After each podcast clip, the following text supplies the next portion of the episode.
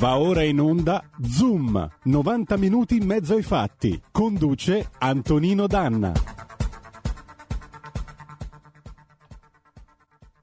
Amiche e amici miei, ma non dell'avventura, buongiorno! Siete sulle magiche, magiche, magiche onde di RPL. Questo è Zoom, 90 minuti in mezzo ai fatti. Io sono Antonino Danna e naturalmente questa è la puntata del giovedì, la puntata del giovedì che purtroppo è più eh, ristretta perché alle 11.30, lo sapete, cederemo la linea a Fabrizio Graffione per la Lega Liguria. Cominciamo subito la nostra trasmissione. Oggi è il primo luglio, buon primo luglio, naturalmente Naturalmente celebreremo la data in modo adeguato tra poco. Che dire di più? Date il sangue perché in ospedale serve sempre. A mano a mano che ci addentriamo nell'estate c'è bisogno di sangue. Per favore contattate Avis, Emoteche, quello che volete, però aiutate vite umane perché chi salva una vita umana salva il mondo intero. 346 642 7756 se volete eh, intervenire con le vostre zappe in trasmissione oppure più avanti 0266203529 se volete intervenire per telefono, però mi raccomando oggi interventi molto brevi perché il tempo è davvero ristretto. E allora cominciamo, saluto in plancia comando il nostro nocchiero Roberto Colombo, gli auguro buon lavoro e torniamo al 1968 con Riccardo del Turco che canta Luglio e andiamo.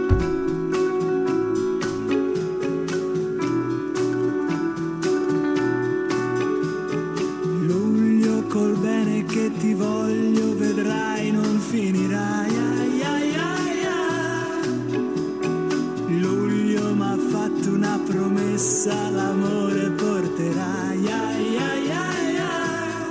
Anche tu, in riva al mare, tempo fa. Amore, amore, mi dicevi luglio ci porterà fortuna, poi non ti ho vista più c'è tanto sole, ma ho tanto freddo al cuore se tu non sei con me. Luglio si veste di novembre se non arrivi tu. Ai, ai, ai, Luglio sarebbe un grosso sbaglio non rivedersi più. Ma perché mare non ci sei? amore, amore, ma perché non torni a luglio da tre giorni e ancora non sei qui? Vieni da me, c'è tanto sole, ma ho tanto freddo al cuore se tu non sei con me. Luglio stamani al mio risveglio non ci speravo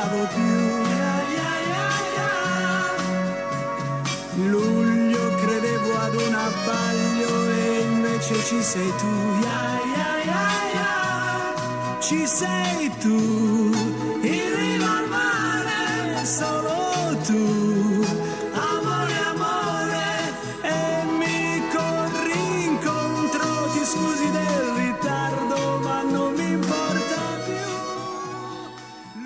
Il cashback ha carattere regressivo ed è destinato a indirizzare le risorse verso le categorie e aree del Paese in condizioni economiche migliori. Così parlò il Presidente del Consiglio Mario Draghi. Amiche e amici miei, ma non dell'avventura, siete sempre sulle magiche, magiche, magiche onde di RPL. Questo è Zoom, 90 minuti in mezzo ai fatti e vi presento l'ospite del nostro faccia a faccia, Antonio Gigliotti 59 anni, calabrese di Pianopoli, in provincia di Catanzaro, commercialista, giornalista, direttore di Fiscal Focus, www.fiscal-focus.it, dagli anni 90. Dal 94 commercialista ed esperto fiscale e eh, diciamo che ha tutta una serie di osservazioni che vuole fare proprio in tema di cashback, proroga dei versamenti e riforma fiscale. Buongiorno Antonio, bentornato a Zoom. Buongiorno a voi e a tutti coloro che ci ascoltano. Senti Antonio, allora il presidente Draghi ieri ha bocciato, credo anche senza appello, il cashback. Tra l'altro mh, si ipotizza che dallo stop di questa iniziativa si possano recuperare un miliardo e mezzo di euro che si possono utilizzare quindi per gli ammortizzatori sociali. Il Movimento 5 Stelle invece dice no, il cashback non deve essere abolito, sarebbe un grave errore perché in realtà ha spinto la digitalizzazione, ha aiutato l'economia del paese, eh, in particolare, insomma, tutto quello che sembrava bloccato. Tu come la vedi? Beh, guarda, ancora una volta il Movimento 5 Stelle ha perso l'occasione per stare in silenzio, perché quindi così dopo quindi la proposta che fecero eh, che purtroppo oh, venne applicata quella norma sui monopattini, quindi tanti soldi bruciati, eh, era così anche con il cashback. Allora diciamo subito che mh, quelle che erano le motivazioni che hanno spinto ad introdurre il provvedimento del genere erano assolutamente accettabili. Ora era da capire se lo strumento era efficace a raggiungere questi obiettivi. Cioè il cashback era un po' quindi quello strumento che doveva incentivare l'utilizzo di strumenti di pagamenti non in contanti in modo tale che quindi si combatte l'evasione e ci si va indirizza verso la digitalizzazione. Dopo quindi è entrato in vigore l'8 dicembre del 2020, quindi il primo abbiamo avuto i primi premi su eh, quindi, così, a Natale, del 2020 e poi c'erano tre semestri, il primo semestre 2021, secondo 2021, primo semestre 2022. Questa un po' era l'impostazione. Allora dice guarda, se tu utilizzi maggiormente strumenti di pagamento non in contanti, io ti do due premi. Il primo è una sorta di ristorno che ti faccio, cioè il 10% delle spese che tu fai con un minimo di 50 transazioni, quindi tu puoi spendere, quindi con un massimo che ti posso dare di 150 euro, quindi ciò vuol dire almeno 50 transazioni, a, a, devi quindi non superare i 1.500 perché non vale, cioè non ottieni niente e io ti do 150 euro. Una. Poi dice guarda, se tu fai un tot numero di transazioni, tu hai la possibilità non soltanto di ricevere questo in automatico questo ritorno, ma hai la possibilità anche di entrare in una sorta di lotteria, diciamo, che ti dà quindi 1500 euro qualora eh, rientri tra una classifica dei primi 100.000 utilizzatori delle carte di credito con il maggior numero di transazioni. Quindi certamente buona come idea. Il problema è che come tutte le, le altre cose che spesso hanno proposto, poi nei fatti si è rivelata una, una, una grande, un grande blef. E andiamo nei dettagli. Allora, Draghi hai citato un po' quelle che sono le frasi che ha dichiarato Draghi per determinare lo stop al provvedimento, perché in realtà ci si è accorti che un provvedimento che va in direzione completamente al contrario di quelle che erano le regole. Sta di fatto che eh, coloro che praticamente utilizzavano le carte di credito li hanno continuato a utilizzare. Coloro che non utilizzavano le carte di credito, quindi gran parte della popolazione, io faccio sempre l'esempio di mia mamma, mia mamma quindi che è, ed è un caso concreto, quindi non letto dai libri, non raccontato, mia mamma non utilizzava prima la carta di credito, quindi eh, eh ama perché è una sorta di dipendenza psicologica avere i 10, 15, 20 euro in tasca e andare a, a fare la spesa, non è certamente questo stimolo che gli ha fatto cambiare quindi l'idea di farsi la carta di credito. Quindi è fallito da questo punto di vista. Ha, ha, è riuscita anche nella lotta all'evasione, anche là non ci sono risultati, ma certamente, quindi dai primi un po' i numeri, anche là non è stata assolutamente una campagna vincente. A questo punto però il problema sai cos'è? Che tu puoi anche sbagliare un provvedimento, quindi purché sia a costo zero. In realtà qua invece non è a costo zero, perché questo ci è costato parecchi miliardi e interromperlo al 30 di giugno ci farà risparmiare un sacco di soldini che possono essere utilizzati per fini certamente più nobili, fini che quello del cashback. Quindi eh, bocciato, come detto, quindi senza possibilità di appello, io spero che quindi non venga neanche riproposto al 1 gennaio del 2022 perché è assolutamente un provvedimento quindi che non serve assolutamente a niente. Tra l'altro guarda, c'è un'altra considerazione importante. No?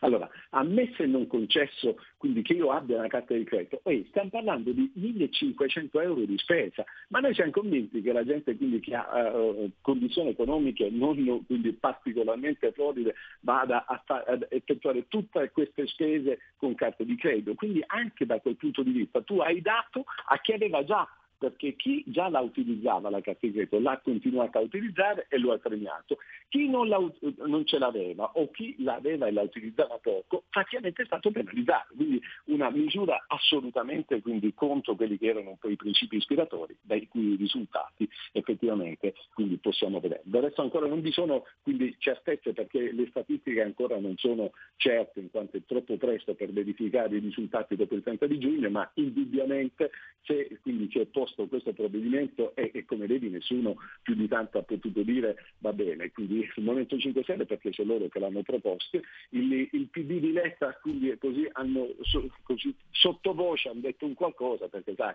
sono insieme, non possono dire più di tanto, ma quindi tutto il centro-destra unito che era già contrario dal primo momento, quindi non ha potuto che gridare vittoria di un provvedimento assolutamente inadeguato, inopportuno in un momento come questo. Senti, una domanda a margine, ma a questo punto il prossimo passo logico non sarebbe anche l'abolizione del reddito di cittadinanza?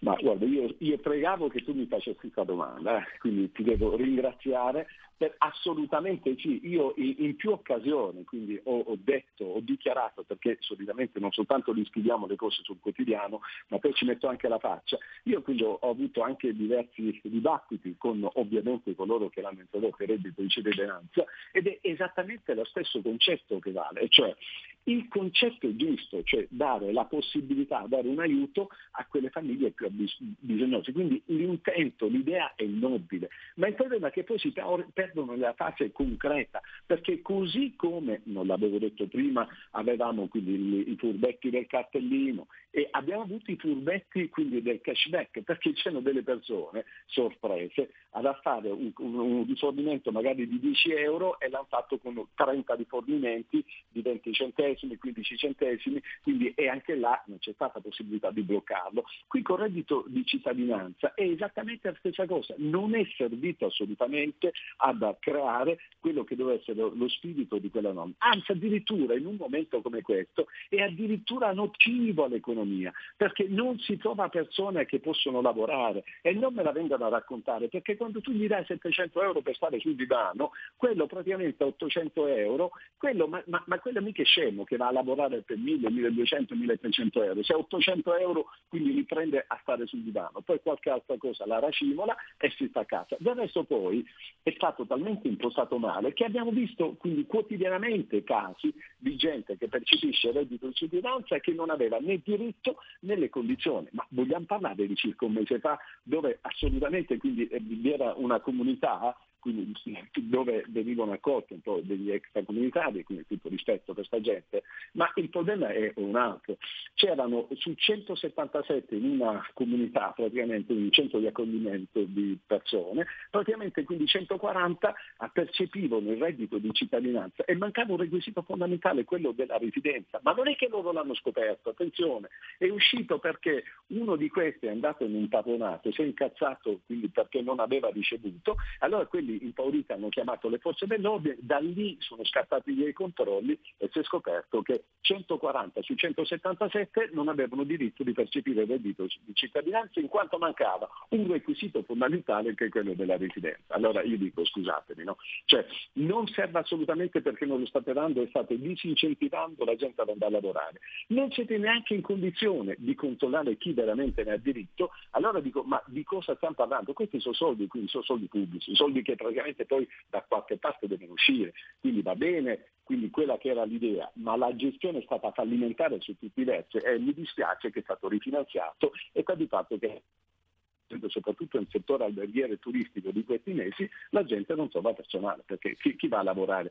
Quindi tu hai 800 euro a stare sul divano, perché devi andare a lavorare per 1000 euro, per 1200 euro? Questo quindi è l'effetto vero delle conseguenze di un provvedimento inutile per come viene gestito. Antonio, il nostro ascoltatore Alberto al 346-642-7756 ci ha mandato una zappa e ci chiede che cosa ne pensa l'ospite della lotteria degli scontrini? Beh, anche là è nata, nata un po' nata presa in giro con il cashback, perché tu praticamente, cioè, la, il, il, concetto è questo, no? e, ehm, dobbiamo fare le cose eh, da persone serie di pensare di combattere la, l'evasione quindi con, con, con, questi strumenti, perché anche con la lotteria degli scontini, quindi quello della rifa, è, è quello praticamente tu utilizzi la, lo scontrino e quello ti consente di partecipare alla lotteria. Beh, qui ci sono due problemi fondamentali. Beh, intanto co- cos'è che hanno fatto? Tu introduci una serie di provvedimenti e nel caso di specie quindi obblighi intanto il negoziante a dotarsi dello strumento per far partecipare, perché non è che, che qui viene tutto in automatico. Cioè se io vado in un negozio e gli dico voglio partecipare alla lotteria, bene, bisogna che io mi sia prima già registrato, io consumatore, e che il negoziante abbia installato quindi un apposito apparecchietto, un lettore, che gli consenta di leggere il codice per poi partecipare alla lotteria. Quindi sono dei costi che tu stai caricando sul negoziante, il quale esce già da un periodo pandemico, quindi che ha pianto soltanto. A questo punto quindi qual è, qual è, l'obiettivo? Quello di incentivare che cosa? Lo scontino. Ma chi quindi andava a, al negozio a comprare? Lo scontino quello lo si faceva già, quindi anche là non c'è stata quell'inversione di tendenza nel dire c'è stata un'impennata dei consumi perché la gente quindi, vuole partecipare alla, alla lotteria degli scontini. Quindi come vedi sono dei provvedimenti sempre sulla falsa idea di questi del Movimento 5 Stelle che, oh, oddio, non sono tutti così, no? ma è gente che la, no, la maggior parte non lavora, cioè vivono di sussidi. L'Italia non ha bisogno di sussidi, l'Italia ha bisogno di essere veramente aiutata ma a camminare con le proprie gambe. Io ti aiuto all'inizio, però poi devi andare a lavorare, io ti aiuto quindi ad aprire l'azienda, poi devi alzarla tu la sala cinesca. Invece la mentalità di questa roba qua cittadinanza, monoparte, è quello di regalare i soldi a pioggia e poi chi li paga questi soldi?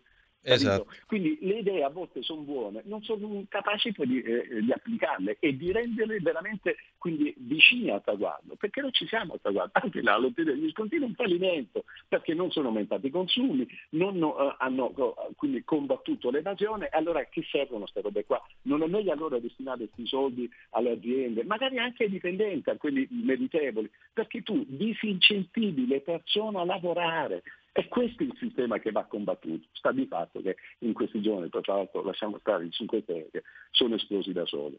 Ecco. Antonio, senti, eh, Matteo Salvini ieri sottolineava eh, la proroga appunto delle, dei versamenti al 30 di settembre, mm, però qui non è che possiamo andare avanti di proroghe in proroghe, ci vuole molto probabilmente una riforma fiscale e soprattutto ci vuole una riforma che sia in grado di utilizzare il fisco come una leva, eh, perché non è che tu a gente che si sta ancora leccando le ferite puoi chiedere il sangue arretrato, perché se no è finita. Hai assolutamente ragione, guarda qui sono stati fatti dei provvedimenti che ahimè quindi il governo ha, ha un po' peccato eh, e, e, ovviamente anche Salvini e, e, gli altri componenti della maggioranza. Mi spiego.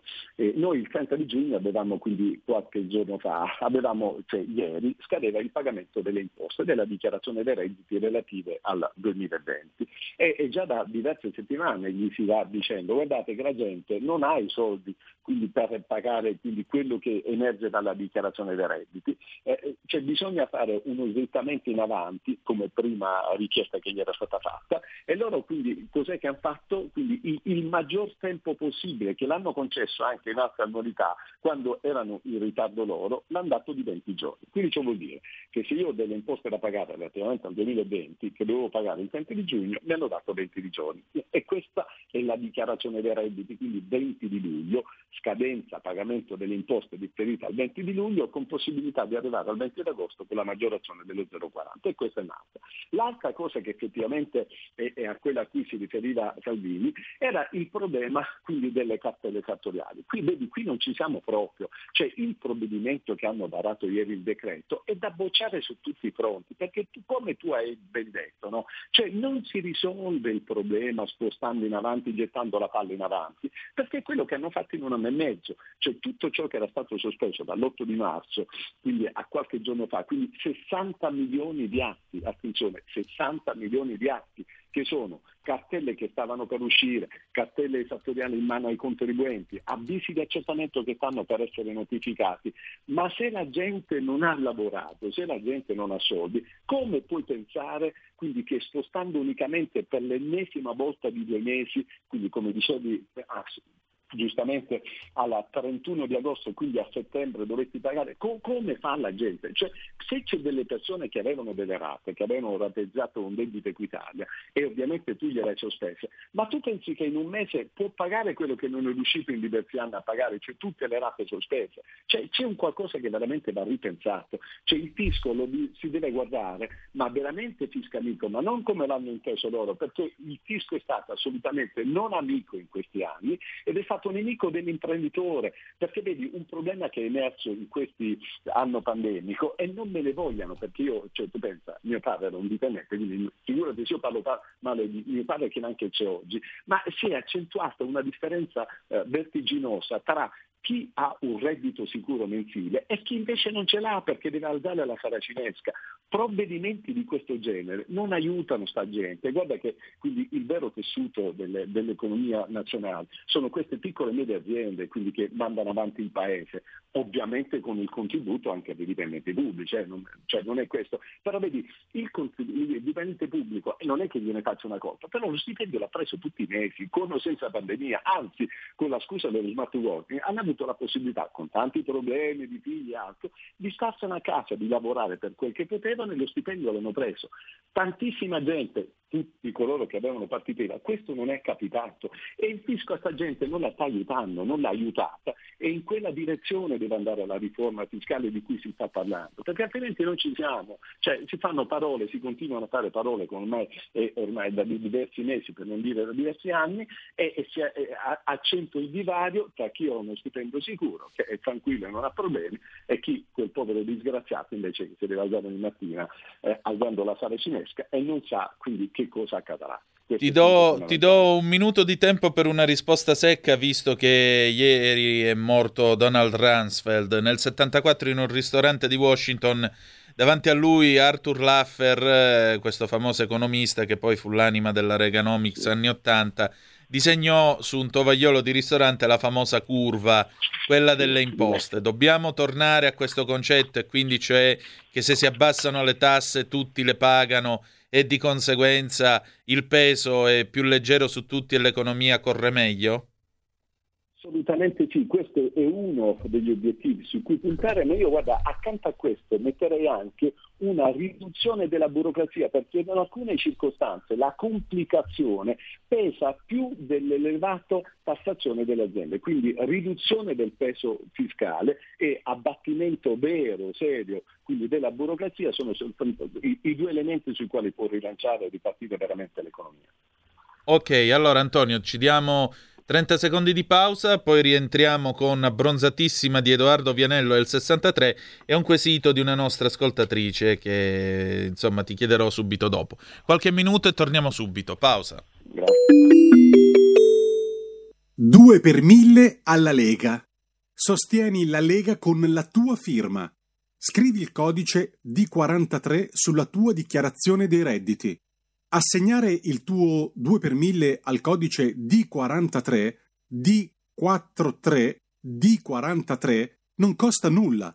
Aiutaci ad aiutarti. Il tuo supporto è prezioso. Ricorda, D43 per il tuo 2 per 1000 alla Lega di Salvini.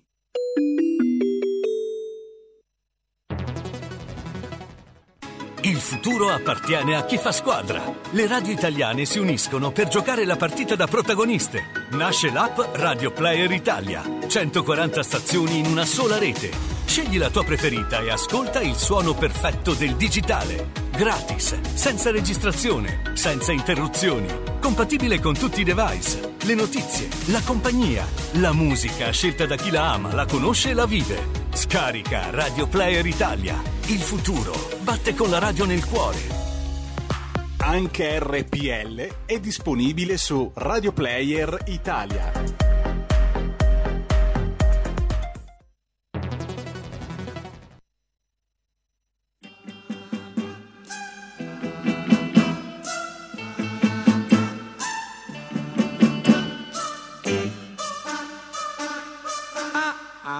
Bronzatissima sotto i raggi del sole.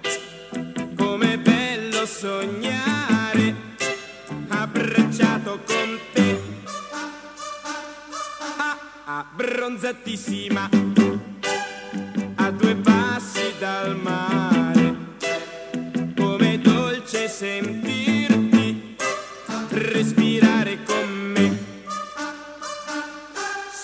labbra due dolcissime, un profumo di salsedine, sentirò per tutto il tempo di questa estate d'amor quando il viso tuo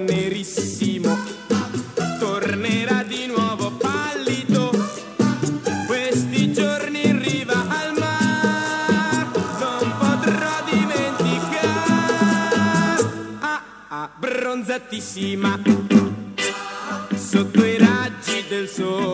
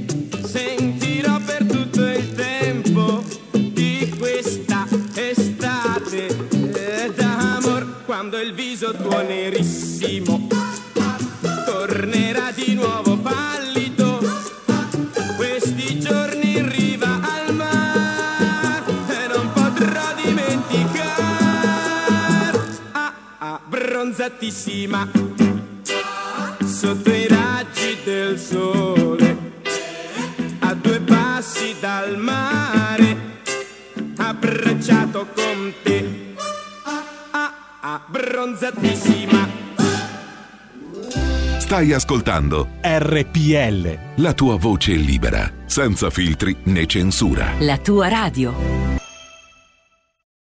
Ed era l'estate del 1963, abbronzatissima di Edoardo Vianello.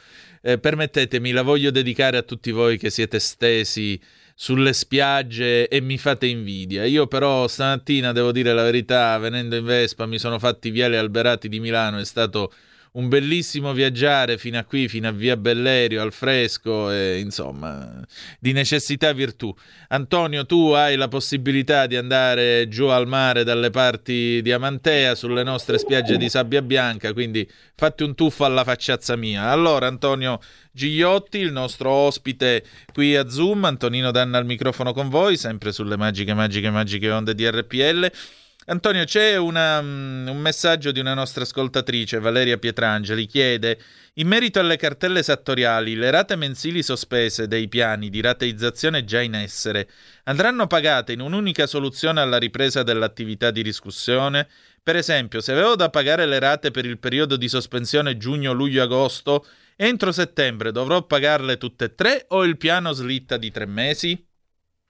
Eh, purtroppo, vedi, quello che dicevo prima, questo è un qualcosa che io mi auguro che nei prossimi giorni possa essere sistemato. Eh, e qui dobbiamo dare una risposta purtroppo no- no- non gradita alla nostra ascol- ascoltatrice perché, ha, perché come è stato oggi impostato il decreto, io alla data di riapertura devo versare tutte le rate arretrate, è una cosa quindi inaccettabile e mi auguro che possa essere corretta. Quindi alla domanda devo pagare tutte le rate arretrate o mi si mettono in coda? No, ad oggi devo pagarle tutte quelle che sono arretrate nel momento in cui riaprono i termini di versamento.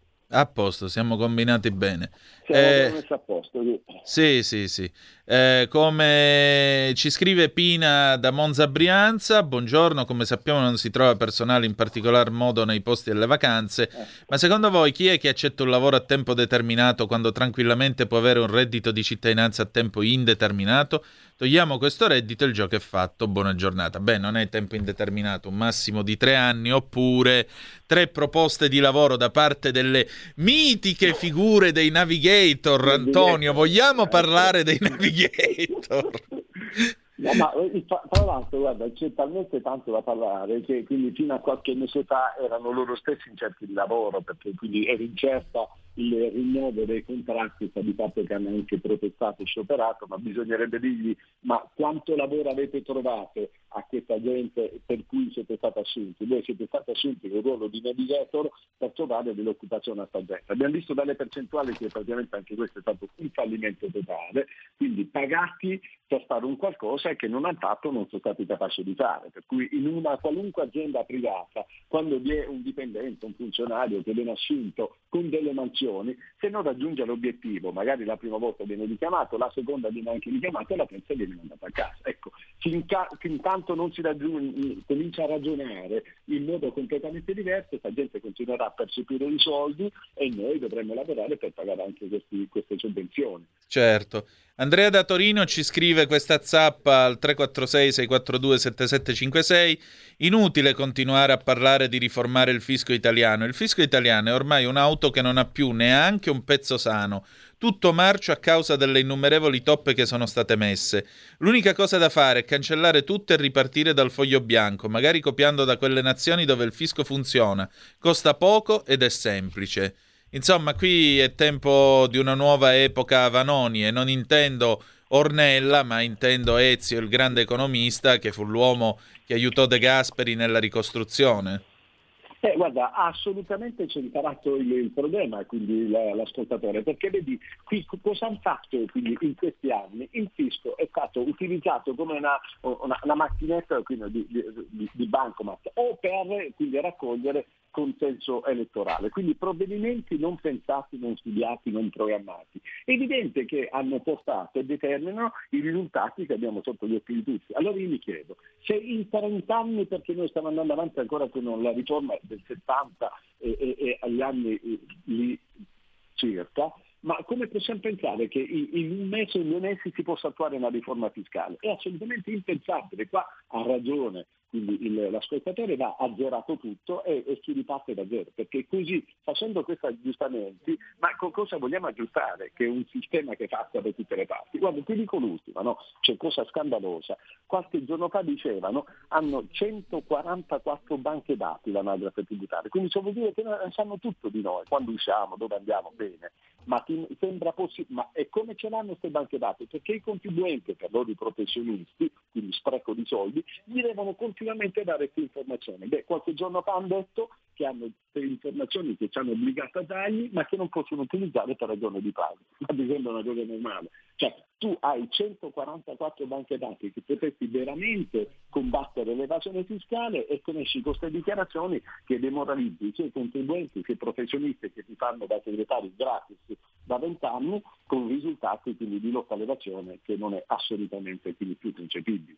Ma l'evasione, attenzione, non la fa quindi il disgraziato che magari potrebbe non fare lo scontino. La, la grande evasione, là bisogna concentrarsi. Quindi questi grossi colossi che hanno fatto miliardi di utili in questi anni e poi pagano le tasse, quindi quel poco nei vari paradisi fiscali. Ecco, cominciassero a fare queste robe qua e lasciassero dire alla gente che vuole lavorare onestamente.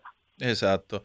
Antonio, senti, se tu fossi Draghi, eh, domattina, quale sarebbe il primo provvedimento urgente che adotteresti in tema di fisco? E con questo ci salutiamo.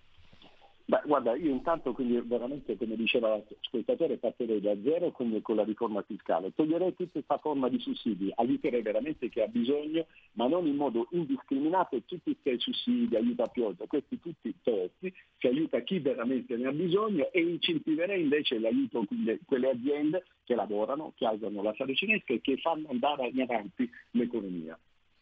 Condivido. Grazie Antonio Gigliotti, direttore di Fiscal Focus, www.fiscal-focus.it, che è stato, come sempre, oggi nostro graditissimo ospite. Antonio, io avrei una richiesta che sentasse. Quando vai al mare tu? Ma a mare, guarda, io di solito devi sapere che io ho la passione del nuoto, no? io, eh. siccome non mi posso permettere ancora di lasciare la redazione dell'ufficio, io mi alzo la mattina per abitudine, così, quindi considerata anche l'età avanzata, mi alzo molto presto e io la mattina alle 5 e mezza, se in un quarto vado al mare a nuotare un'oretta. E dove, dove? Sono in ufficio. Io eh, qui nelle zone di Lamezia Terna, Falerna. Sì, a Falerna, bellezza. Ecco. Allora mi fai una cortesia, domattina ti butti anche alla faccia mia. Eh? No, domani mattina, guarda, se magari ti capita, se ci ascolta, alle ore 8, abbiamo una diretta Facebook perché faccio una rassegna, una, una rubrica ogni mattina, caffè connetto con Fiscal Fox. Domani è l'ultima puntata che facciamo in versione invernale, ma poi c'è quella estiva da lunedì, e domani la facciamo, quindi invito tutti coloro che ci ascoltano a seguirci sul nostro canale Facebook di Giulietto Antonio, la facciamo in diretta sul lungomare di Reggio Calabria. Bellissimo. Ci saranno tanti ospiti, lavoreremo, ma nello stesso tempo quindi ci guideremo un po' un panorama che è tra i più belli d'Italia. Ecco appunto, così il dolore del prelievo si sente di meno. Ecco. Grazie Antonio, buona giornata. Grazie a voi, ciao, buona giornata. Ciao, ciao, ciao.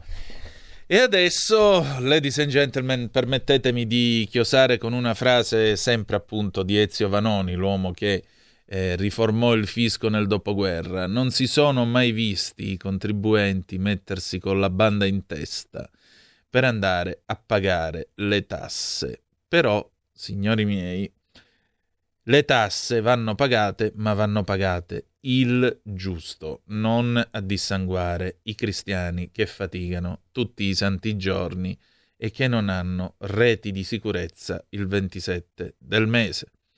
E adesso, come ogni giovedì, graditissima co-conduttrice, ecco a voi Gemma Gaetani, la ragazza di campagna.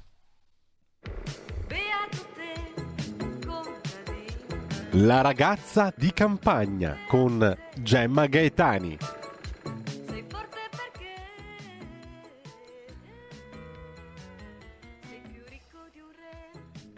E allora la potete vedere su radiorpl.it, sulla nostra pagina Facebook o sul nostro canale YouTube. Do il benvenuto e il buongiorno a Gemma Gaetani. Ciao Gemma, ben trovata. Ciao, ciao Antonino. Ben trovata. Senti, lunedì lunedì abbiamo avuto eh, la possibilità di leggerti su La Verità, Verdi, Rossi, Gialli, chiamali se vuoi peperoni. È una puntata molto saporita perché mia nonna era un'esperta di cucina di peperoni. Raccontaceli un po'. Sì, perché il peperone è un grande classico di due luoghi, secondo me, uno geografico e cronologico. È un classico dell'estate e del sud. Mm. Eh, tanto che tra le ricette che ho dato io ho voluto mettere proprio i peperoni ripieni di carne perché sono una ricetta assolutamente tradizionale sì.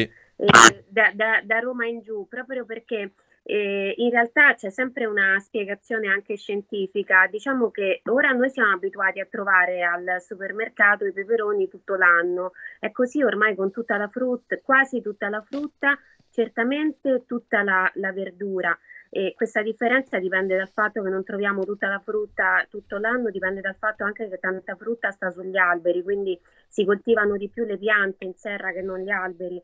Eh, però la verdura invece la troviamo ormai tutto l'anno e dimentichiamo anche la stagionalità, ma la stagionalità del peperone sarebbe estiva, cioè si raccoglie d'estate perché? perché il peperone che è una solanacea come il pomodoro, come la melanzana ha bisogno di tanta acqua ma soprattutto di tanto sole. Ecco perché è una cultura tipicamente meridionale dove effettivamente eh, insomma il sole per, per, le coltivazioni non manca. Anche mh, mm, dal sole pensa che dipende anche il colore dei peperoni, nel senso che noi pensiamo mh, mm, che eh, ci siano peperoni di vari colori. Allora adesso è così, in realtà perché si sono messe a punto delle varietà che a maturazione diventano gialle o rosse o addirittura verdi, però in passato eh, il peperone verde era soltanto un peperone semplice, normale, che veniva raccolto prima, quando era ancora cervo.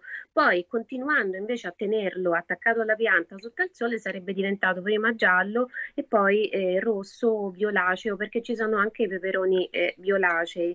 E quindi io ho scherzato dicendo che ora si usa molto questa espressione, tizio sarebbe un caio che non ce l'ha fatta sì. e così via. Allora io ho, detto, ho, ho appunto detto che eh, il peperone verde in passato era soltanto un peperone normale che non ce l'aveva fatta a maturare Eh, poi vabbè, ho dato conto di tutta una serie di, di, riferimenti culturali che diciamo nel nostro caso da una parte sono eh, così, mh, mm, si elevano un po', perché noi per esempio diciamo rosso come un peperone, un naso grosso come un peperone e così via, mentre invece per esempio nella lingua inglese si dice as a lobster, cioè non usano il riferimento del, del peperone, eh, però ci sono anche diciamo riferimenti culturali che comunque ci fanno ridere perché per esempio gli squallor o anche Elio e le storie tese hanno usato nelle loro canzoni il, ehm, ehm, la parola non proprio peperone, ma una che fa ridere ancora di più, cioè popparuolo, per, per indicare appunto il, il, il, sesso maschile. Quindi vedi, questa volta siete voi uomini al centro, al centro dell'attenzione. Però a parte questo, il peperone è una verdura di cui andrebbero riconosciute tutta una serie di eh, caratteristiche importanti. Molti li evitano, questa è una cosa che devo dire ho fatto anch'io, nel senso che effettivamente il peperone può, essere, può risultare indigesto e si pensa di solito che eh, sia eh, pesante il peperone in sé, invece è la buccia Mm. Togliendo la buccia, sì, togliendo la buccia, il peperone si può mangiare tranquillamente, molti non li mangiano di sera, è sbagliato perché il problema sta nella buccia, la, la, la chiamiamo buccia, eh, mh, mm, però la, mh, mm, si chiama anche pelle proprio perché sembra quasi eh, una plastica, un, un, foglio di plastica. Sì. Quando infatti si fa la famosa ricetta, si chiama dei peperoni arrostiti perché una volta si facevano proprio si arrostivano lato per lato, adesso si possono fare facilmente al microonde o anche in, in tegame, no? Basta mettere il peperone, basta farlo cuocere col suo vapore in pratica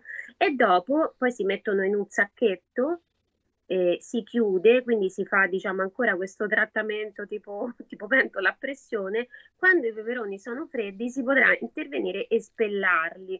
Si chiama proprio pelle perché effettivamente quando uno la toglie, eh, cioè vede che ha una consistenza eh, quasi plastica mm. e questo dipende dal fatto che eh, quasi tutte le fibre del peperone sono contenute nella sua pelle. Quindi chi, non ha, chi rintraccia dei problemi digestivi è solo per questo motivo. Può fare due cose: o consumare il peperone sempre spellato, oppure mangiarne un po' di meno con la pelle, però mangiarsi anche la pelle, diciamo per non per non mettere ecco, eh, a lavorare troppo oh, il, eh, il, sistema digestivo. Si possono mangiare, questa è una cosa anche che non tanti sanno, che si possono mangiare anche crudi. Certo, in quel caso diciamo ancora meno che cotti e con la pelle se uno ha il problema di digerirli, perché non sono tutte le solanacee in realtà, anche il pomodoro, la, la melanzana che infatti non si mangia cruda, la patata, idem, tutte le solanacee contengono solanina, questa sostanza che può essere eh, ir- irritante a un certo dosaggio e addirittura letale a un dosaggio molto molto più grande. Quindi il peperone, essendo anch'esso una solanacea, non va, non possiamo mangiare otto peperoni crudi, però qualche strisciolina si vede, lo fanno soprattutto gli americani, nelle insalate usano mettere nell'insalata verde, magari anche al posto del pomodoro o insieme al pomodoro, qualche fettina di peperone. Questo ci, ci fornisce, diciamo, la possibilità di usufruire di uno dei contenuti più importanti per quanto riguarda le, i, i valori nutrizionali del, del peperone, cioè del contenuto di eh, vitamina C, tanto che, eh, che, sappiamo che è una vitamina eh, che eh, con la cottura eh, si perde non del tutto, ma quasi, quindi una buona parte si perde ed è quindi possibile preservarla con questo trucchetto di mangiare ogni tanto un mezzo peperone a fette, eh, anche eh, per dire ci si può condire eh, anche, anche, la pasta. Eh, un'altra cosa che mi, mi, piace appunto dire proprio perché eh, è importante anche conoscere un pochino come funzionano no? le verdure, co- cosa sono, mi verrebbe da dire, è che eh, tanti si chiedono ma peperone, peperoncino sono la stessa cosa? In realtà sì, perché entrambe appartengono al Capsum annum, cioè a, a questo genere e a questa specie. Però la differenza sta nel fatto che il, la varietà del peperone è innanzitutto più grande, ha questa forma a scatola, eh, dal latino appunto capsa che vuol dire scatola e eh, è una bacca sostanzialmente e all'interno non contiene capsaicina mentre invece il peperoncino è più piccolo e contiene la capsaicina perché i semi e la placenta, quella tessuto diciamo biancastro che trattiene eh, i peperoni, produce capsaicina. Quindi il peperone e il peperoncino da un punto di vista botanico sono quasi la stessa cosa, poi non lo sono naturalmente al gusto. Comunque anche qui il problema dei semi del peperone noi abitualmente li togliamo, questo un po' forse per, ehm, eh, perché istintivamente, inconsciamente si, può, um, si, si, possono associare alla piccantezza che invece conferiscono ai peperoncini, ma volendo potremmo mangiarli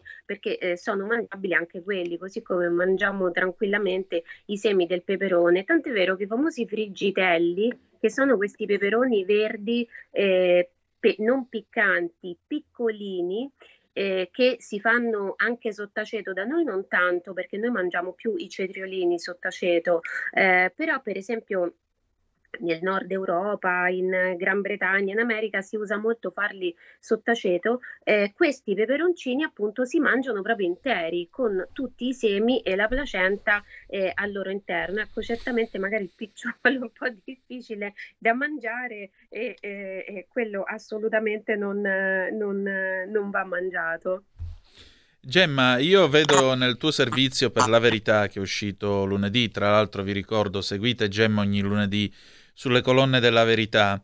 Questa idea io la trovo geniale, permettimi se mi posso prendere eh, questo, questo, permesso. Un'idea originale e fresca, l'insalia- l'insalata pescetariana. Ce la racconti? Sì, allora questo qui, un, eh, lui che entrare un nuovo David Betts che ha fatto questo libro molto bello, secondo me doveva diventare un po' più più un classico, ha avuto successo, insomma, però è uno di quei libri che, che secondo me è il caso di tenere insalate per pause pranzo, mm. perché lui eh, si era messo appunto in testa di, eh, di, di, mangiare solo insalata, di mangiare sano, quindi di farsi l'insalata da casa, perché non è che poteva, o anche lì al lavoro, scusa, è vero, lui le faceva al lavoro. E allora eh, ha ideato questa, questa insalata che a me è piaciuta tanto perché è estremamente semplice e poi lui mi piace anche come, come, dà le ricette perché le dà proprio per una persona, quindi se poi le fai per 50 persone basta moltiplicare insomma gli ingredienti. Allora ci vogliono 100 grammi di cetriolo, tagliato a, a, striscioline sottili sottili col pelapatate per esempio. Sicuramente si riesce bene col pelapatate. Mm. mezzo peperone rosso lui dice corno di toro ma insomma andrà bene qualunque peperone crudo tagliato a cubetti quindi con la sua pelle. 50 grammi di acciughe marinate che sono insomma un, un, una, una manciata secondo me eh, una manciata di olive nere snocciolate tagliate a metà, una manciata di pinoli e del prezzemolo fresco. Poi lui fa questa salsina, un cucchiaio di olio extravergine di oliva, un cucchiaino di aceto di mele, un pizzico di sale e pepe mescolate tutto e gustate facendo appunto il pieno della vitamina C del peperone crudo. Ecco, questo è un modo anche per abituarsi, perciò ho messo questa ricetta, se uno non ha mai mangiato il peperone crudo, perché ci sono tante verdure, noi le possiamo mangiare, anche il cavolfiore, quasi nessuno sa, ma si può mangiare anche crudo, però siamo culturalmente abituati a mangiarlo, eh, a mangiarlo cotto e allora lo lo mangiamo così, eh, però si può assolutamente mangiare crudo questa insalata può essere un trucchetto per iniziare ad abituarsi al sapore e anche alla consistenza del, eh, del, peperone crudo. Vedi, anche qui dobbiamo ribaltare degli stereotipi culturali, dobbiamo chiedere aiuto a Zan. Attenta perché, perché il, il peperone potrebbe essere un discorso d'odio. Sì, sì, sì, dobbiamo, guarda, ci stavo sto scrivendo una cosa sul, sugli animalisti e sto vedendo, arriviamo lì e eh, fra un po' li troveremo in piazza che chiedono il DDL Zanna, vedrai, non lo Zanna, perché stanno tirando fuori delle idee, mm, sono sarcastica naturalmente, certo. e abbastanza deliranti come, quelle, come alcune che sono, che sono nello ZAN. Quindi eh, in realtà ora io scherzavo perché poi è vero che comunque eh, siamo condizionati, no? noi siamo abituati a mangiare le cose in un certo modo e magari non le mettiamo mai in discussione, però mettere, cioè, dire prova a mangiare un peperone crudo è molto diverso dal dire mh, mm, chiediamo una legge che impedisca l'allevamento delle carni, perché certo. per esempio è proprio a questo che, che, che, vogliono arrivare, appunto sostenendo che l'assunzione di carne non serve a niente, sia pure lì un costrutto culturale come il, come il, il, il, gender, però... Ehm, in realtà non è così, quello è un discorso altrettanto complesso e anche lì diciamo che si dicono tante, tante balle, quindi ora io scherzavo, però sicuramente possiamo provare a mangiare il peperone crudo e non avremo, e non avremo problemi. Ecco, um, un'altra, un'ultima cosa, eh, proprio per la... Um, per, proprio questa, questo fatto è determinato proprio dalla natura stessa del peperone, no? In origine, cioè il peperone che eh, diventa prima verde, poi giallo e poi rosso. Naturalmente il più digeribile fra i tre tipi di peperoni, di peperone è quello rosso. Quindi anche questo è un altro consiglio per chi fatica a digerirli, preferire certamente, soprattutto se lo si mangia crudo, quello rosso, che è poi anche più, eh, più dolce rispetto sì. agli altri. Quindi livello di gusto è più apprezzabile, diciamo. Indubbiamente, con la carne trita, come hai suggerito nel tuo pezzo, ha un sapore niente male. C'è Roberto Manzoni al telefono, lo passiamo un attimo. Manzoni, io ho ancora 120 secondi, quindi per favore sii conciso. Sì, Ciao. Guarda, io sono iscritto all'Accademia del Peperoncino che sta in Calabria.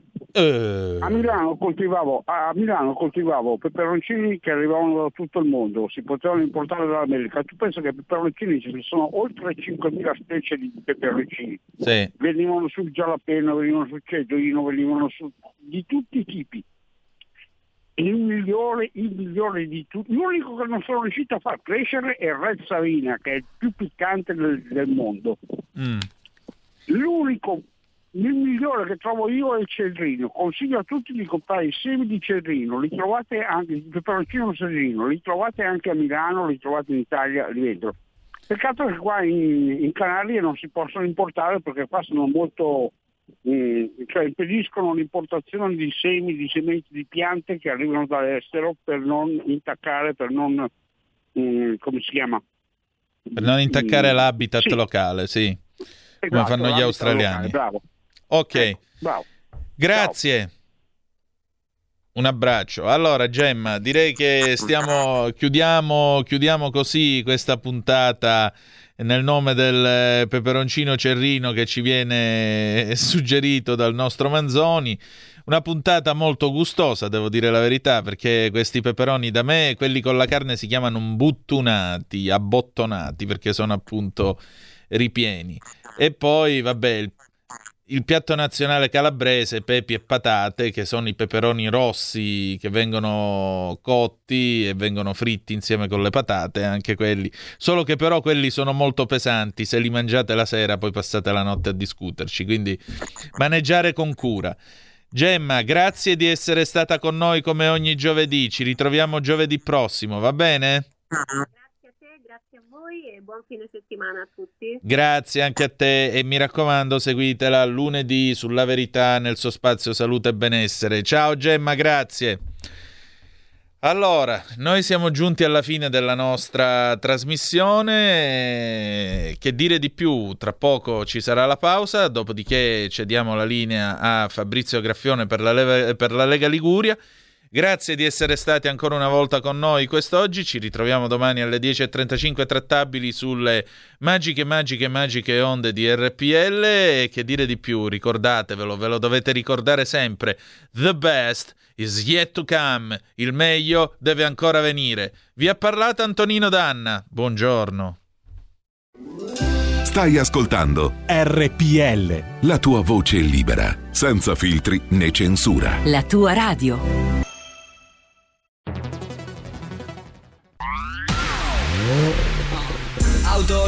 Fiammante col suono nuovo. È il DAB Plus che si sente a tuono. La provi e senti subito com'è che va.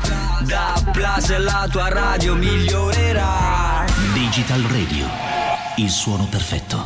DAB Plus. Anche RPL, la tua radio, è in Digital Radio Porta con te ovunque RPL la tua radio. Scarica l'applicazione per smartphone o tablet dal tuo store o dal sito radiorpl.it. Cosa aspetti?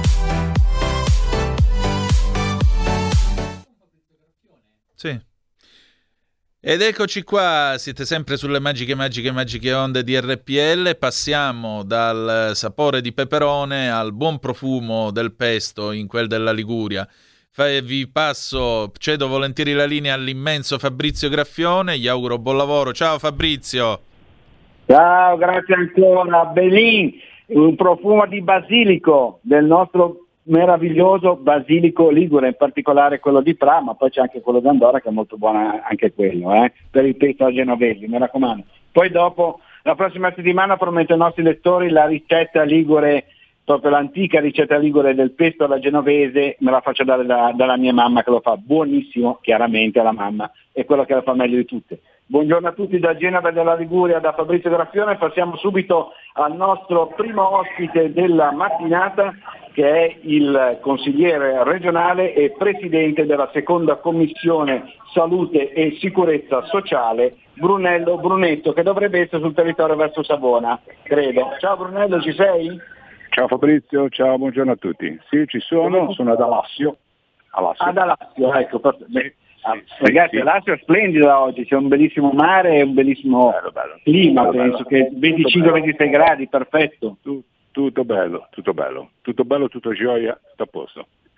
Allora, dunque, in Regione Liguria, eh, tu insieme al nostro capogruppo regionale Stefano Mai, eh, ave- hai presentato un, eh, ehm, un ordine del giorno che riguarda, passiamo subito alle cose più che eh, ti riguardano come Presidente della Commissione eh, Salute e Sicurezza Sociale, eh, la riapertura dei punti di primo intervento di Albenga e di Cairo Montenotte. Ecco, perché erano stati chiusi eh, durante l'emergenza coronavirus, adesso questa emergenza non c'è più, però c'è carenza di medici, mi sembra.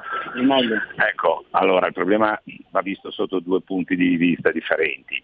Eh, primo, non siamo gli unici a chiedere eh, con forza la, la possibilità di riaprire i punti di primo intervento che potrebbero eh, in questo momento diventare indispensabili anche perché eh, con due punti di primo intervento chiusi il, eh, tutta l'utenza si riversa sui pronto soccorso degli ospedali che, che invece eh, sono in funzione con un chiaro aumento numerico degli accessi. Ma eh, il problema è, è un altro. Noi oltre ad aver chiesto con forza eh, di eh, lavorare per la riapertura dei punti di primo intervento abbiamo anche dato una possibile soluzione. La possibile soluzione è quella di considerare eh, Regione Liguria come un tutt'uno, iniziare a ragionare in questi termini di comprensorio non più di isole, più o meno felici, e quindi eh, lavorando su Regione Liguria come tutt'uno eh, potremo trovarci eh, delle sedi ospedaliere che in questo momento non hanno sofferenze di organico e allora si chiederà a loro temporaneamente e fino a soddisfacimento delle piante organiche di coloro che in questo momento, delle altre che in questo momento sono in sofferenza, di eh, poter eh, dire, prestare, la parola è, è brutto ma eh, rende l'idea di poter fare in modo di avere la disponibilità temporanea di medici eh, dalle sedi eh, meglio servite, meglio organizzate da un punto di vista numerico in questo momento alle sedi che sono in sofferenza. In questo modo potremmo eh, tentare di eh, riuscire a ripartire con tutte le attività che per il territorio sono necessarie. Ecco, eh, per quanto riguarda invece il- proprio i medici che dovrebbero essere diciamo, eh, ehm, inviati anche nelle, nelle due riviere della Liguria, in particolare poi abbiamo detto nell'AS 2, e le discipline sono quelle di medicina d'urgenza, poi quali sono le altre? E poi le, le- le discipline che in questo momento sono in sofferenza sono eh, medicina d'urgenza, anestesia e rianimazione, ginecologia, ostetricia e pediatria. Sono le discipline che, e per una scarsa, pessima programmazione da parte del Ministero dell'istruzione, dell'università della ricerca, sia per situazioni contingenti, in questo momento sono, sono quelle più in sofferenza. E quindi il ragionamento eh, è partito dai punti di primo intervento ma si sta allargando ovviamente anche a tutti gli altri servizi che in questo momento sono in sofferenza. Ok, allora passiamo diciamo, dai punti di primo intervento che riguardano il territorio a un altro argomento, cambiamo pagina, ma rimaniamo sempre in tema sanità con Brunello Brunetto, e ossia le riaperture delle discoteche. E quindi parliamo non soltanto dei cittadini liguri che eh, dovrebbero, adesso non si sa ancora se poi riaprono o non riaprono queste discoteche con la variante Delta, comunque in ogni caso c'è stata una proposta da parte eh, del nostro Brunello Brunetto che riguarda i punti tampone all'esterno dei locali Liguria che come sapete sono frequentatissimi anche dai, chiaramente dai turisti, da che viene giù nel weekend dal Piemonte, dalla Lombardia, da altre regioni d'Italia. E, e di che cosa si tratta? Un'idea innovativa? Allora, ecco.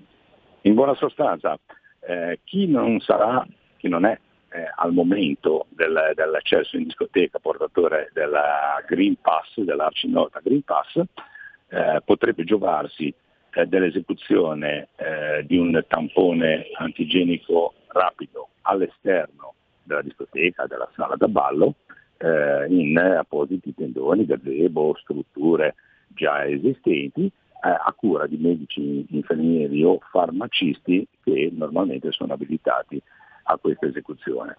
E quindi la nostra è stata anche in questo caso una proposta con soluzione eh, incorporata perché per esempio eh, queste figure, per esempio i farmacisti che hanno l'autorizzazione per l'esecuzione del tampone presso i loro locali nella farmacia, bene, potrebbero avere un'estensione del, della possibilità di praticare il tampone e quindi eh, organizzare anche un punto esterno eh, e questo favorire eh, ovviamente l'accesso eh, delle persone alla sala da ballo alla discoteca con un tampone negativo.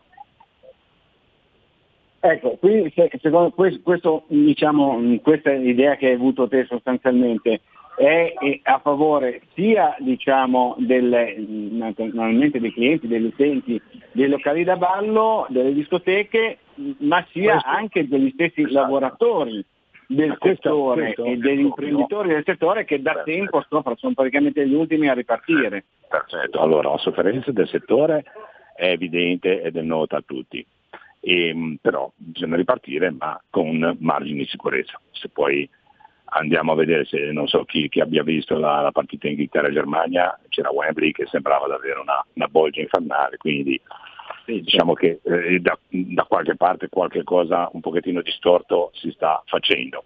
In ogni caso a noi non deve interessare cosa accada oltre Manica, ma eh, a noi deve interessare ciò che accade nella nostra regione. La nostra regione, io come Presidente della Commissione Salute e Sicurezza Sociale, ho l'obbligo di fare delle proposte di sicurezza e di sanità e quindi nell'ambito della sicurezza eh, quale miglior proposta di mettere appunto eh, in sicurezza e quindi in tutela eh, sia l'utenza delle sale da ballo delle discoteche, sia gli operatori sia gli imprenditori che comunque eh, in, in, queste strutture hanno investito e investono ogni anno per il rinnovo degli arredi, per, per innovazioni di intrattenimento, eccetera. Quindi questo potrebbe essere una, una modalità di, di, di ripartenza certo. sicura.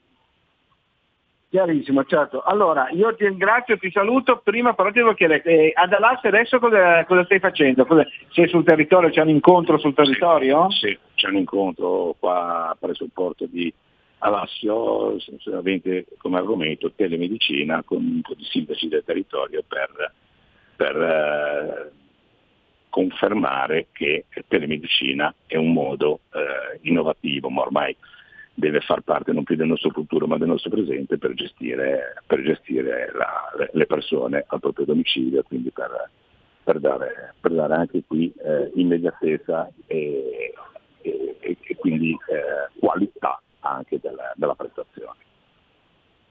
Perfetto, ringraziamo il nostro consigliere regionale, presidente della seconda commissione salute e sicurezza sociale, Brunello Brunetto. Ciao, buon lavoro e buona giornata Brunello. Ciao Fabrizio, buongiorno, arrivederci, a risentirci a tutti gli ascoltatori. Buona giornata. Ciao, ciao, ciao, ciao. E passiamo subito al nostro secondo ospite della mattinata, che è il consigliere regionale Mabel Riolfo che dovrebbe essere a Ventimiglia e ci parlerà appunto dell'estremo opponente Ligure. Rim- Rimaniamo sempre in quella zona della Liguria, e due gli argomenti che sono un attimino di, eh, di attualità perché come sapete eh, l'altro giorno, martedì, c'è stato il eh, Consiglio regionale e, e tra l'altro c'è stata una bellissima eh, iniziativa da parte della Lega che è stata accolta all'unanimità da parte dell'Assemblea legislativa della Liguria eh, che ha votato appunto la mozione di condanna della Lega nei confronti di- del Presidente Erdogan eh, ribadendo il no alla Turchia in Unione Europea. Ecco, anche qua siamo un po' eh, tra, i primi, eh, tra le prime regioni ad aver votato una mozione del genere. Sentiamo se abbiamo Mabel in linea. Ciao Mabel, ci Pronto, sei? Buongiorno Fabrizio, come state? Bene, bene. Tu dove ti trovi? A Ventimiglia in ufficio? Io mi trovo in- sul mio territorio sì, oggi. Sono Sei a lavorare in territorio. ufficio, sì, sì. Allora, dicevo, allora, eh, mozione di condanna della Lega a ogni autoritarismo di Erdogan e no alla Turchia in UE. E, insomma, questa mozione è votata all'unani- all'unanimità da parte dell'Assemblea legislativa della Liguria.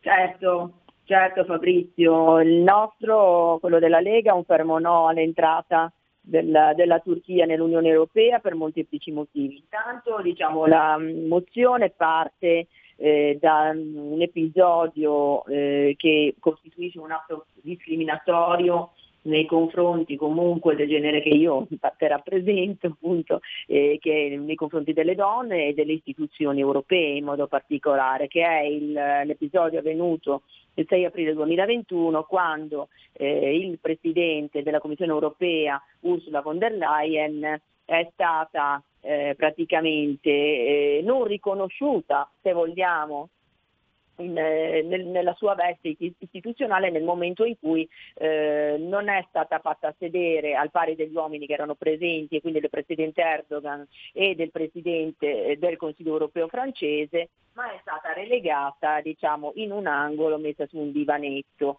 La Presidente von der Leyen è rimasta per un attimo diciamo, in piedi, un po' spaesata, ha riflettuto se andarsene o se rimanere, il suo senso eh, istituzionale le ha detto di rimanere in quel momento. Ovviamente ehm, ciò eh, ci fa riflettere, ci fa riflettere per i comportamenti che Erdogan, autoritari che Erdogan ha sia nei confronti appunto delle donne, soprattutto eh, che rivestono delle posizioni apicali, cioè riconoscendo pertanto che la donna non deve avere un ruolo eh, né istituzionale né tantomeno diciamo, di potere e eh, dall'altro lato eh, pochi giorni prima eh, lo stesso Presidente Erdogan aveva annunciato eh, l'uscita della Turchia dalla Convenzione del Consiglio d'Europa sulla prevenzione e la lotta contro la violenza sulle donne, che è la Convenzione di Istanbul.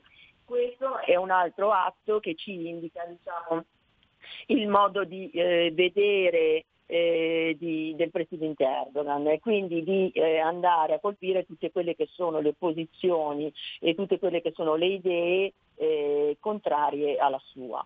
Questo è un metodo politico che noi non possiamo come Lega diciamo, accettare ed è per questo che abbiamo presentato questa mozione. Perfetto, passiamo a un altro argomento che riguarda però un po' anche gli stranieri che ci sono lì sul territorio e volevo un po' da te un aggiornamento sulla situazione dei migranti a Ventimiglia. Come stanno andando le cose, Mabel?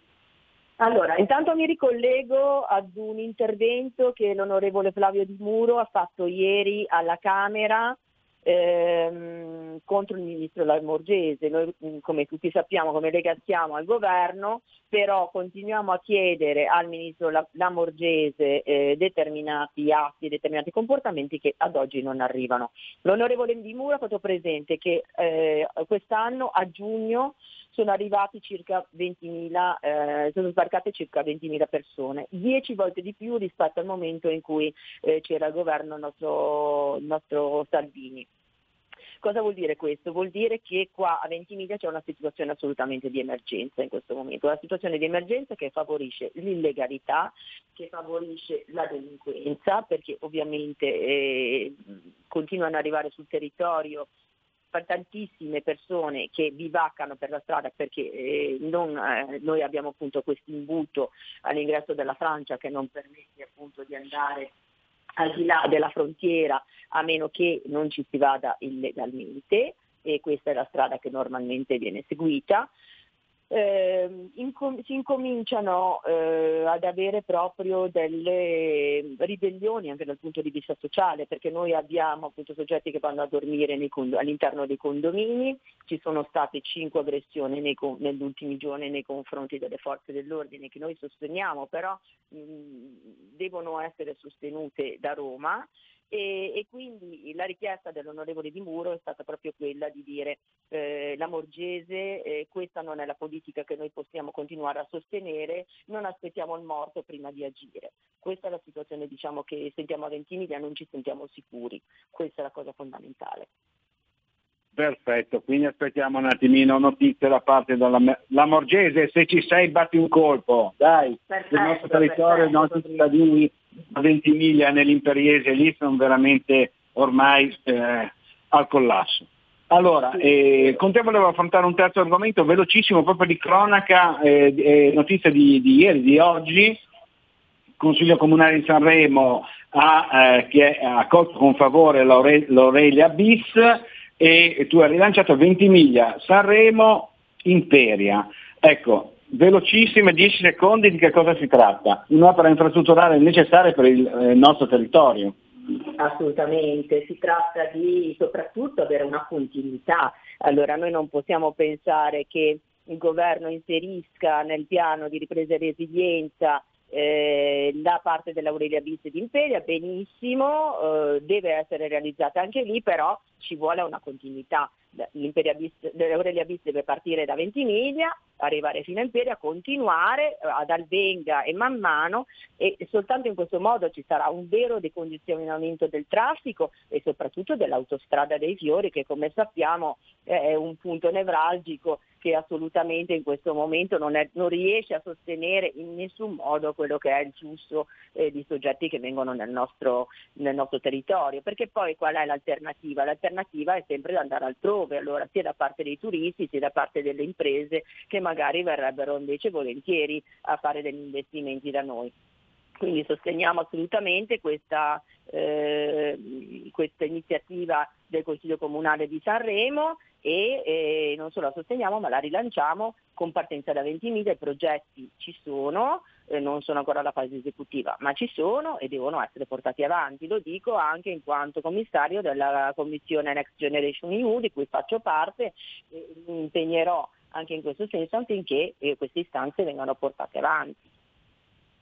Ti ringrazio, allora ringraziamo ancora una volta il nostro regionale Mabel Riolfo da Ventimiglia, ti auguriamo buona giornata e buon lavoro. Ciao Mabel. Grazie anche a voi, ciao ciao. ciao.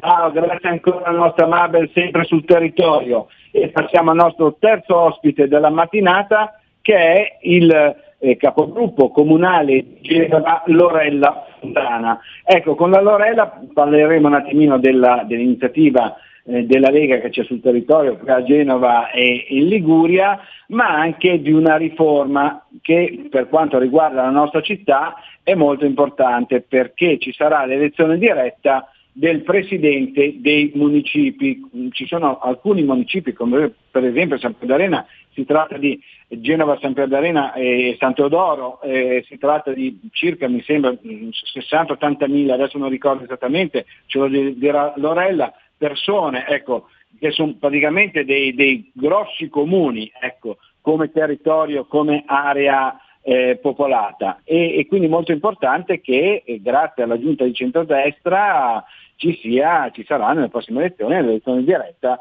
del presidente del municipio. Ciao Lorella, ci sei? Ciao Fabrizio, eccomi qua, buongiorno a tutti i nostri radioascoltatori. Eccola qua, sempre in prima linea sul territorio, la nostra Lorella. Allora, elezione diretta del presidente del, munic- del municipio. Aree importanti, territori importanti. Genova San Pedro quanti abitanti fa? 60.000 o 80.000? Che non mi ricordo no, più. No, è circa sui 65 più o meno. Eh? Setta, eh, non c'è il Però è una, cioè, una, realtà grossa, eh? una realtà molto grossa. Sì, sì, sì, ho fatto uno degli esempi. Ecco, di cosa si tratta? Questa riforma è stata diciamo, allora, approvata sì. L'abbiamo approvata martedì, eh, la, come dire, la, la riforma introduce questa, questa novità della, dell'elezione diretta del presidente eh, del municipio a turno unico. Eh, vogliamo ricordare che oggi il presidente viene, solita, viene eletto dal Consiglio, mentre quindi eh, nel futuro sarà eletto direttamente dai cittadini e sarà eletto chi prende più voti. Eh, una cosa interessante è ehm, che in questa riforma ehm, voti, gli elettori possono anche avvalersi del voto disgiunto, eh, quindi si potrà votare il presidente di una coalizione o di un, di un, di un gruppo e votare invece un altro partito. Eh, è una cosa, come dire, nuova anche questa perché eh, non, non si era mai verificata.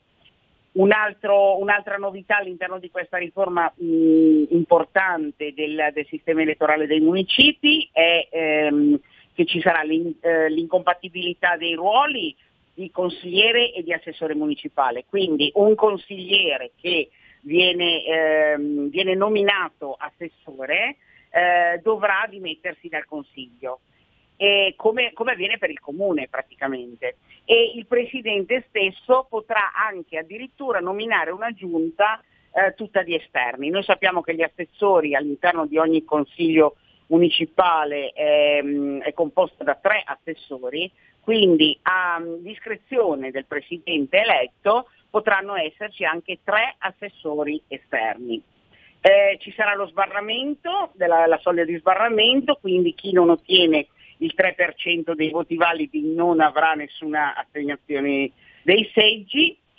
Noi crediamo che eh, questa riforma ehm, possa consentire intanto una maggiore governabilità del territorio ehm, e si è cercato un po' di, dire, di uniformare il, il, più possibile al sistema eh, elettorale già in, in, vigore per quanto riguarda l'elezione del sindaco e, ehm, e in questo senso si è pensato quindi di, di fare dire, un lavoro di sinergia maggiore, che possa avvenire una maggiore sinergia anche tra municipio e amministrazione eh, comunale eh, per meglio efficientare quello che è il lavoro eh, volto sui vari territori. Ecco. Perfetto, ho capito. Lei è una cosa buona e importante. L'elezione diretta io sono sempre diciamo, per questo sistema elettorale, ecco, sono abbastanza, eh, sono, anzi sono molto contento che la giunta di centrodestra qui a Genova abbia fatto questo passo in avanti. Ascolta, sì, cambiamo argomento. Di dovuto, diciamo. Era un qualcosa di dovuto. Esatto. Eh, cambiamo argomento ma rimaniamo nella politica perché eh, questo fine settimana ci sono delle iniziative della Lega, mi sembra. Eh, sì, esatto. Io vorrei ricordare a tutti i nostri eh, radioascoltatori che dal 2 luglio eh, parte la campagna referendaria eh, per quanto attiene i, i referendum che ver- stiamo proponendo come Lega insieme al Partito Radicale sulla riforma della giustizia.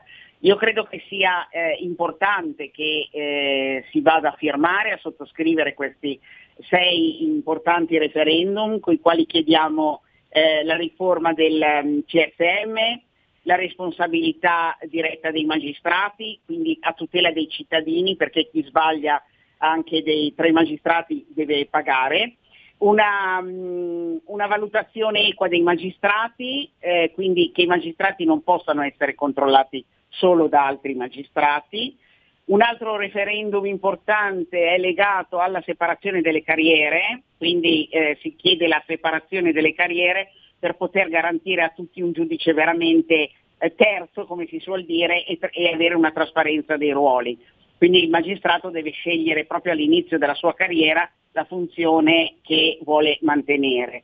Eh, I limiti agli abusi della custodia cautelare per poter eh, avere una giustizia eh, giusta ed equa, perché purtroppo eh, ogni anno sappiamo che molte persone vengono private della libertà senza che abbiano commesso un reato. Quindi ehm, questo dà la possibilità di, di, dire, di, di, procedere con una custodia cautelare eh, per reiterazione del medesimo reato. Quindi in questo senso credo che sia molto importante mettere una firma eh, su questo referendum E eh, l'ultimo, eh, ma non meno importante, è l'abolizione del decreto Severino. Eh, quindi sappiamo benissimo che per quanto riguarda i pubblici amministratori e sindaci locali eh, possono anche subire la decadenza e la, eh, la sospensione decadenza eh, quando non sono condannati in via eh, definitiva. Quindi purtroppo cosa si viene a creare? Spesso un vuoto eh, di potere e spesso vengono anche assolti successivamente, quindi eh, come dire, ci sono delle condanne eh, che non sono poi alla fine eh, condanne e certo. quindi io credo che debba essere assolutamente tutelato anche eh, da un punto di vista eh, oggettivo eh, come dire, Comunque i banchetti della Lega saranno in tutta la Liguria e soprattutto a Genova domani mattina da Piazza De Ferrari che è largo 10 e 30, 10, 10 e 30 in largo Pertini avremo questa presentazione della, della campagna referendaria, l'apertura della campagna referendaria e dal 2 eh, fino a tutto luglio comunque avremo tutta una serie di banchetti che troverete ovviamente eh, nostre, sui nostri siti eh, via web e quant'altro, eh, internet, eh, dove poter andare a firmare. Mi raccomando, è importante la vostra firma. Va bene, grazie ancora alla nostra Lorella Fontana. Ciao Lorella, buona giornata grazie, e buon lavoro. Grazie e buon lavoro a tutti voi, grazie. Ringraziamo ancora il nostro capogruppo comunale di Genova, Lorella Fontana, e da Genova e dalla Liguria per il momento è tutto, ci sentiamo la prossima settimana. Buona, buon weekend a tutti voi da Fabrizio Graffione. Linea Milano.